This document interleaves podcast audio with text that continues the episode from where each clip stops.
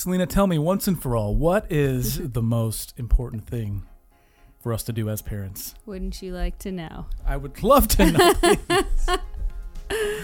The most important duty I think we can undertake as parents is to teach our children the truths of God.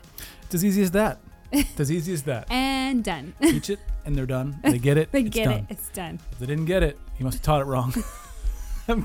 Every parent's fear. Ah. Yeah. So that's what it is then. Okay. So we're, what does that mean exactly? I'm glad you know.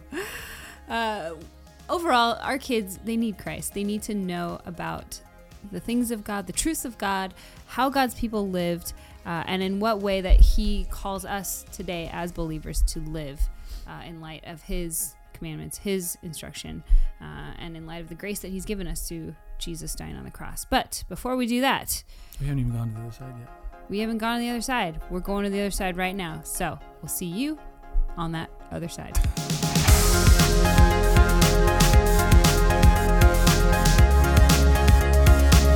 It's like moss on a Mississippi tree stump. Gotta say it a different way. Gotta say it a different way. Was the That's way you I think said it of just every- not good enough? That's what I think of every time you just.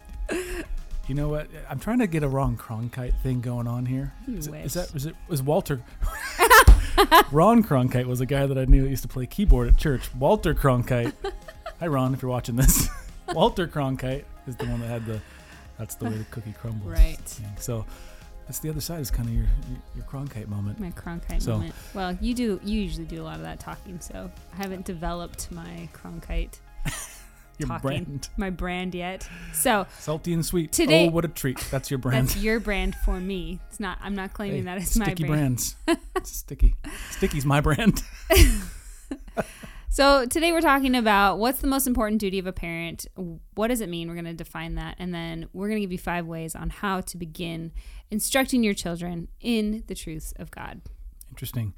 Um, I, you, you kind of as we open this can of worms, it really does matter your worldview, right? Because if you ask anyone in the world, hey, what's the one thing that our kids need to need to gain? It's a very telling question. you're going to get very different answers Yeah. based on what era you're in, what area you're in, and who you talk to. Yeah. right? Maybe in more uh, what um, less individualistic cultures, you'll get the fact that I want we want our kids to honor their family. Mm-hmm.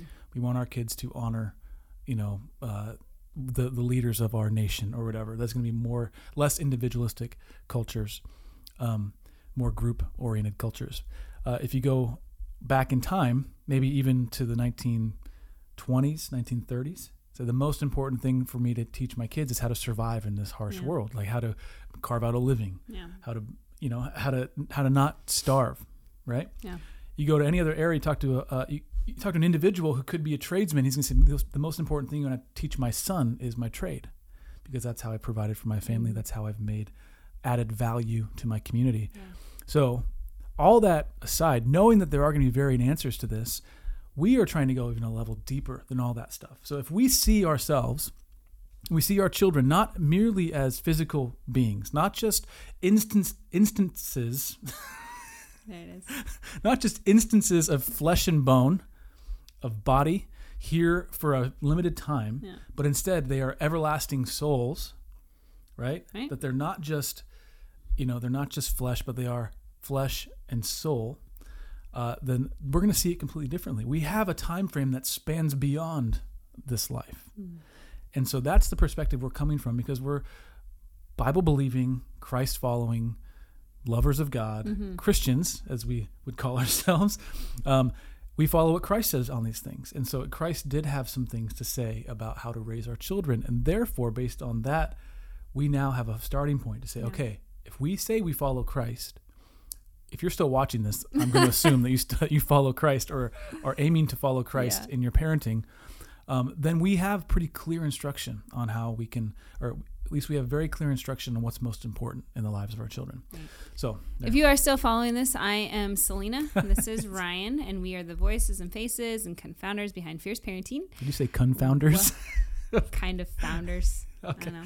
I'm a confounder, You yes, are for a sure. confounder. You confound me all the time. uh, we are, yeah, the voices behind Fierce Marriage and also Fierce Parenting. If you haven't yet, make sure you subscribe to this video on YouTube. subscribe to the channel on YouTube. If you're listening to the podcast, subscribe to the podcast so you don't miss any episodes. Mm-hmm. We do have marriage and parenting episodes coming out weekly Yeah. each. So a lot of work being done on this end of the the camera. Uh, we're doing our very best to bring our best to you, and that actually leads me to my next, I guess, thing is if you want to partner with us, you can do that. It's through partners like you. It's through selling the books that we write Mm-hmm. that we are able to keep this content going because I'm not off doing a job, right? I used Yeah. to be a janitor. I could be doing that right now. I used to be uh, I used to work at the state. I could be doing that right now. I used to be a web developer. I could be crunching code right now. You still kind of do sometimes. I still do. It comes with the territory. Point is, is the Lord has been gracious, and we spend most of our time digging into the Word to encourage couples and Mm. parents and families. We have some really exciting announcements over the next come over the next few months Mm. that are along those lines. Even more resources for you. So that's possible through selling books and pay, uh, our uh, our supporters or Partnership, yeah. patrons. So go to fierceparenting.com/partner. Okay, so what is it? The most important thing. Well, the Bible's clear about children. They are a blessing. We are to teach them and raise them up in the truths of God. And then, as Christ said when he left this earth, we're commissioned, right? We are then commissioned to send. He didn't say children, but he commissioned all of us as believers to Right. go and to preach the gospel, right? To to make disciples. And so the struggle here, I think, as parents, is that I think we feel ill-equipped or we don't really know we don't see this uh, the why right we see we just kind of see that we're always we're always failing like how can i even teach or train my child to be commissioned for the lord right i, I don't even know what those words mean or i'm trying to understand or i want those things and i want my, that to be a reality but where do i even begin right and why is this such an important topic uh, we have a quote by a man by the name of Minton. I believe he's a Puritan uh, Mhm. minister, but he said this The devil is a great spite toward the kingdom of Christ, and he knows no better way to crush it in the egg than by the perversion of youth and supplanting of family duties. If he can subvert families, other societies and communities will not flourish long and subsist with any power and vigor. For there is the stock from which all societies are supplied, both for the present and for the future. Right. And we already see evidence of youth being infiltrated by the enemy. We see this happening, uh, the breakdown again of our, our youth and our children in society. At, I mean, just look around you. The, the user age of porn uh, has lowered. Uh, abortion, I mean, just from conception, children are being obliterated. Uh, the narratives around gender identity, sexual orientation, questioning the truths, right? These truths of God, that life is is holy, it is good, it is a gift from God that the orientation, the person that I am that he's created me to be is a good and beautiful, purposeful, eternal thing. So hmm. the the exposure of these types of, of conversations within our society are happening at a lower age and within our children. And we believe because uh, the breakdown of the kingdom, yes, it can happen at hmm. our age as adults, but to really get to the root of it, why do you think like porn industries are, are aiming at kids? And hmm. why uh, everybody's trying to just get to the youth? Because that's the next generation. If they have somebody hooked at such a young age, then they are guaranteed the longevity of that But this is such investment. a this this I'm going to be satirical here for a moment, Yeah. but th- that is uh, so counter what we were taught to root our hope in. Right? We've never had such free flowing information in the Mm. history of man. We've never had prosperity as Yeah. a as a, a culture as a globe like we're experiencing now. We've never had more freedom. One could argue. I know Mm. there's nuances to maybe where you fall right now in the current political, Yeah. but but by and large, We're safe. We, we there's live in a lot more of, of everything. Yeah. But what seems like we, we are we are collapsing in like a dying star in on ourselves Mhm. because if we remove God from that equation, it's what we end up it's it's what we're left with. Yeah. We're left with these ideologies that just do not deliver. They overpromise and underdeliver Mhm. every single Every time. single time. in every single area that you mentioned. They Mhm. overpromise that if you just buy this idea, you apply this idea, it will Right. fix your problems. And what we're finding is, you mentioned er, early rates of pornography addiction. You mentioned um, all kinds of things. I would also draw attention to the heightened, and I, it's astounding Mm-hmm. How how much greater the rate of depression is among Yeah. youths, Anxiety. how much greater the rate of anxiety is, Yep. how much greater the rate of general unhappiness, and you can see those in things. You can see those evident in statistics like the suicide rates, suicide attempt attempt rates. Mm-hmm. Just you know, So more stuff and more things and more good things doesn't equal a happy, like grown, thriving yes. child. it would seem that that's the case. That there is maybe a deeper truth that ha- that has been jettisoned in the Mhm. pursuit of our quote unquote uh, postmodern uh, concept of Yeah. reality. And, we're we're not here to poke fun. I know that we laugh and we smile, but the the the truth is is that I think a lot of parents they don't feel equipped. They don't feel like they've been given permission uh, to step into that role as parent, as teacher, as discipler, uh, because they've been disqualified by say whoever society. You know, we just think, oh, our kids will learn about God at church, or you know, we pray, we read the Bible sometimes at at the, at the table. And but see the tr- the trouble is is that we we have to realize that this is our role as parents that our kids need Jesus. They need to know the truths of God like they know themselves in the mirror. They can recognize the truth. They can hmm. think with clarity and they can also defend that truth and in a winsome way. And this is not something that they're going to learn. By God's grace, yes, they can pick things up and learn it at school, but these are habits. These are a familiarity with Yeah. the, the truths of God because you can only know something is not by knowing what the other thing is, right? There's a the contrast Yeah. piece of it. So God is faithful. You're not you don't have to be a perfect parent to be able to teach your kids the truths of God. Uh, he is faithful, and I think part of this uh, excitement of being able to share, like this is your duty, like take it on with joy, is that you don't have to be perfect and know it all because learning together i think is one of the biggest joy joy filled uh, experiences we can have uh, as a parent uh, with our child So as we get into what this looks like to actually teach our children these truths, I just want to cast this kind of vision and just ask this question: Is how different, how different would our society look?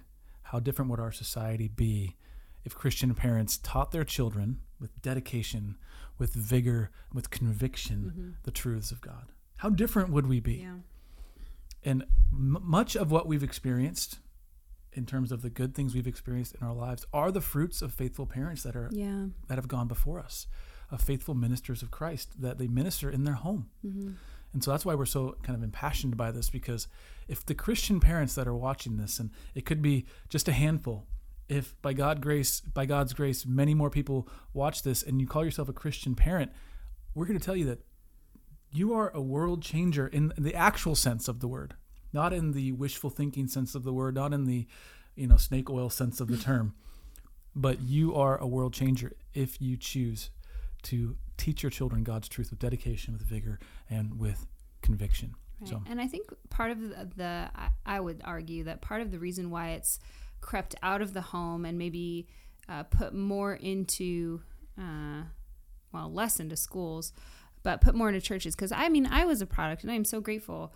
Uh, my parents were divorced. And so I went to church and was sort of brought in by the church, which I think is the role of the church is to step in and help uh, in a single parent home where I needed to know the things of God, but my mom was so limited in the time that she was able to have with us because she had to provide for us, because she had to um, work nights and sleep during the day while we're at school. But we were at we were scholarshiped at a Christian school. We were around teachers who loved God. We were around the teachings of God, the truths of God, and I'm not saying that to just I don't we are all for the local church and I think I think the pendulum may be swinging a little too much in that well our kids go to school to get taught you know reading writing math and then they go to church to be taught about God so they're getting all well rounded right and it's like well fundamentally they should be taught about God first and foremost and math is integrated into uh, how do we see God in math? How do we see God in science, right? Like it's not these are not pieces that should be taken apart necessarily. And so I guess I'm just saying that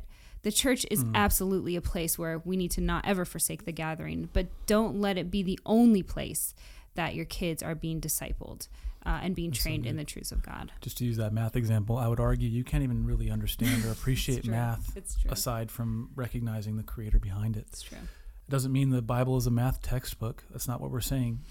But the Bible does tell us about the creator of the universe, the Yeah. creator and the crafter of our souls, and the savior of our souls. And uh, that says much with how we appreciate the creation itself is by knowing the creator. Right.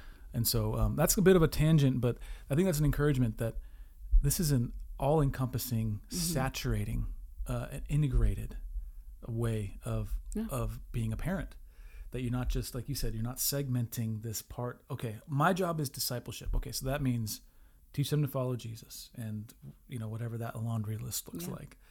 We're saying, no, your job is discipleship, yes, but it includes everything. Yeah. It includes everything. Yeah.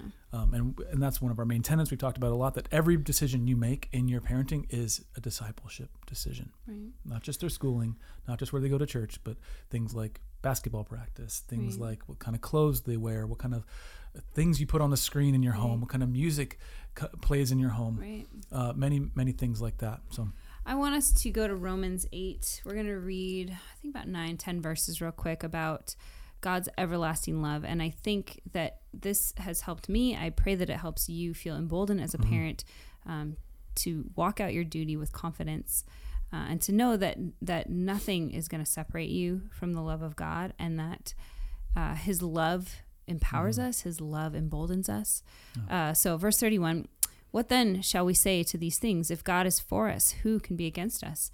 He who did not spare His own Son, but gave Him up for us all, how will He not also with Him graciously give us all things? Who shall bring any charge against God's elect? It is God who justifies. Who is to condemn?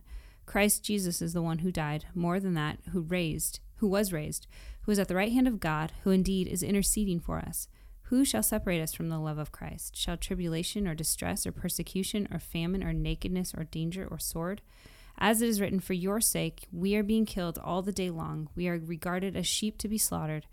No, in all these things we are more than conquerors through him who loved us. For I am sure that neither death nor life, nor angels, nor rulers, nor things present, nor things to come, nor powers, nor height, nor depth, nor anything else in all creation will be able to separate us from the love of God in Christ Jesus Amen. our Lord. Amen. Do we not want our children to know these things and the depth of these things and the security of the truths about the love, the everlasting love of God? the phrase that Paul used that really jumps out at me, given our current cultural context, is in verse 33 Who shall bring any charge against mm. God's elect? It is God who justifies. Mm-hmm. Who shall bring any charge against you? I think one of the things that makes us gun shy as parents is the fear of being misunderstood, mm. the fear of being misrepresented, hmm. uh, or that our children might misunderstand our intentions, or they might misunderstand some of the things that we teach them about God. Um, that that starting point is a it's it, it's destined to fail to to say like i'm i'm i'm rooting the the source of my action Right, and in whether or not someone else will Right. understand this well as opposed to recognizing that no one can bring a charge against God's elect. It is God who justifies. And what that means, it's talking about our salvation. It's talking about our, our security and eventual resurrection in Christ and, and all those sorts of things. But that as a rooting starting point is a completely different orientation to, ha- to this conversation and to how we approach it with our children. Um, and it just is really helpful now in the cultural context that we're currently in. Right. So, not only are we affirmed as being more than conquerors, but we can also see this challenge as an opportunity uh, to learn alongside of our children. And I said it before, I think it's a very underseen, underexperienced, joy filled opportunity for us to open our Bibles together with our children to teach them, but to also be taught uh, by them and by the word. Uh, I'd venture to say that children love doing things with their parents. Uh, so it's obvious to them when you're learning alongside them. Yeah. And they, I don't think there's anything richer or more experiential for the child uh, as for when you are sitting next to them one on one, going through stuff together. Um, So that's the big overarching encouragement is Right. that God made you, your child's parent, on purpose Mm-hmm. and for this purpose. So teaching the truths of God to your children is that grand purpose. And this is now we're going to get really practical. Is how are, how do you get started in that? You Yeah. may be a master discipler watching this. Well, maybe you'll pick up something different. Or you might be thinking, I've never even, I don't even understand what discipleship is. It's just a thing that Christians say all the time. I don't actually know what it is. And so we're just going to give you five really clear, um, kind of tangible things that you can do kind of in progression or maybe alongside one another. And The first one is this, and Let's stop for a second ahead. and just define discipleship quickly. Discipleship is we do, you do, and then I do. Right? No. Is that the order? I do, we do, you do. That's what it is. nailed it. I nailed it. Yeah, and that's I mean that's a method of discipleship. I would say Right. that's the definition of discipleship, but that's typically how it goes. Is I will do something, then we're gonna do it together, and then Mhm. I'm gonna let you do it, and I'll oversee and watch you do it. And that Right. could be studying God's word. It could be Learning whatever to the clean the is. bathrooms. Yeah. so the first step in training. teaching our children the things of God Yeah. is one own the responsibility. Mm-hmm. Own the responsibility. God has called you, parent, to teach them. That's riddled throughout Scripture Yeah. namely at Deuteronomy 6 in uh, certain passages of Proverbs. It doesn't say, hey, Sunday school teacher, raise up the kids in the way they should go, and when they're older, they won't will not depart from it. It doesn't say, hey, Sunday school teacher, pastor, uh, teach this to the kids while they're going to bed and while they're waking up, and as you come and as you go from their house. That's creepy, by the way. no, it's parent, Yeah. raise them. It's your responsibility as the parent. You are their first discipler. And so if you own that responsibility, if you say, no one else is going to do this, and you talked about that, it's my job. If a youth pastor happens to help carry that burden and, help yeah. in, on, an, Yeah, yeah. in a certain angle because that they get to an age where they need someone else who's not their parent to, to tell them truths, that's a great thing. They thing. should be affirming those same truths, right? That you're Yeah. you've taught them as parents. Yeah, or if a friend or a mentor comes Yeah. alongside your kid at some point, that's great, but it's not their responsibility to disciple your, your Mhm. child ultimately. It's yours. And so God has called you to it. That's the first one. Yep. So own that responsibility. You you are the parent. Be confident in that. You have Mhm. permission. God has given you them as the parent, them to you as the child, and so walk in that. Uh, the second one, which I think is pretty fun, is to make a plan. Uh, Hmm. What will you read together? When? What time of the day? What topics do you guys want to Hmm. talk about? Uh, these questions they're they're better answered preemptively and then uh, so that when the time comes you can have a little bit of focus and you kind of feel more prepared Mm. uh, you like to read like the gospel of john is a great place to start we've actually we actually did start in genesis and we've been going through the bible And we're currently in Numbers. we did skip skipped a lot of leviticus. a few leviticus and then there was one um, pretty horrific scene i think it was in i don't know Genesis 19 has some pretty bad stuff. in yeah there. so Yeah. you know you kind of got to understand the ages and stages if you're ready to have those conversations you got the vocabulary go uh, but sometimes those you have to be aware of what the content is here's the beauty of that real quick because people will say well the bible's you know it's too rough like if if man were trying to create this book that were that would just have all this uh, per, it would be perfect. They would keep out a lot of these stories but instead we have a god who's trying to communicate something about his Mm. character Mhm. through them. Now when it comes to reading scripture to your kids I, we are big proponents of let the counsel of god bear its weight on these little souls. Let the Mhm. whole counsel of god bear its weight meaning don't just read children's bibles to your kids. Right. read to them the holy scriptures. We have amazing interpretations. You may not be a hebrew scholar or greek scholar but the interpretations are, are good. Yeah. They're worth like I would say the Bible needs to be your primary source of what you Yeah. read. And then we also tell our children just to help them understand what is the gospel fluency, but also like the stories of the Bible. bible literacy Bible yeah. literacy. Yeah. So this is a children's storybook Bible. This is these are not these are to help you understand what Uh-huh. these stories are about, where they fall on the timeline of, of humanity, and why they're important. And so just familiarizing kids with that Yeah. idea is good. But again, the primary source we would argue uh, to start with the Bible. And for length, we say start with five minutes a day and kind of grow from there. I think you'll be surprised that when you start this Mhm. habit, uh, the conversations and the connection and the relationship, it'll it'll just grow and deepen. real quick we had one we had somebody ask us what children's bible we recommend um, the child's story bible i think is what it's called it's by catherine vos it's phenomenal Yeah. to me it's the best one it was written i don't Long know 80 ago. years ago Yeah. It was actually her mother's manuscript that she took and finished it. Mm-hmm. of these summaries of the bible uh, chapter for chapter pretty Yeah. much. Uh, and so what we'll do is in the morning if, on a good day right? Some days are different but we'll read whatever chapter whatever story we're in in scripture. We'll talk about it. I'll ask them questions. I do a lot Mhm. of active recall stuff where i'll ask them what they learned to make sure they paid attention they're eight and five so you know there's a lot of patience involved in that process. And two. and, and the two year old she just she wants her turn. she wants her turn. Um, but then at night, when the, when I'm when we're reading to them at night, we'll read them out of this Catherine Vos storybook Bible, and it's um, it really does solidify the stories that they Right. learned in that morning. We try to read, yeah, the same stories. so, make make a plan. Yep. First Um, one, own the responsibility. Second one, make a plan. Third one, embrace the small moments. I think we talked about this in Mhm. another episode. Uh, the in between moments and how they're kind of underrated Mm-hmm. as parents. We kind of miss those opportunities, eh, whether kids are on their phones or goodness, kids have phones now. uh, in between like car rides and stuff, there's opportunities for conversation. And are we seizing those opportunities? Are we seeing them and are we taking them? And are we uh, recognizing them, I guess? One really tangible way to do this is if, say, your child ends up getting hurt in some way, you know, they're playing or they're emotionally frustrated or hurt. Don't just so- solve the hurt problem. Instead, say, you know, be compassionate toward them as you normally would, Mm-hmm. and then stop and say, "Can we pray for this right now?" Mm-hmm. And so what that does is that teaches them that prayer is not just something you do at the dinner table Right. or before bed. It's something we do all throughout the day. Right. All right, the, the fourth one is pray and hope. So this is kind of, it might sound out there. I would argue it's probably the toughest part because you do the work and you trust that God is going to use Mm.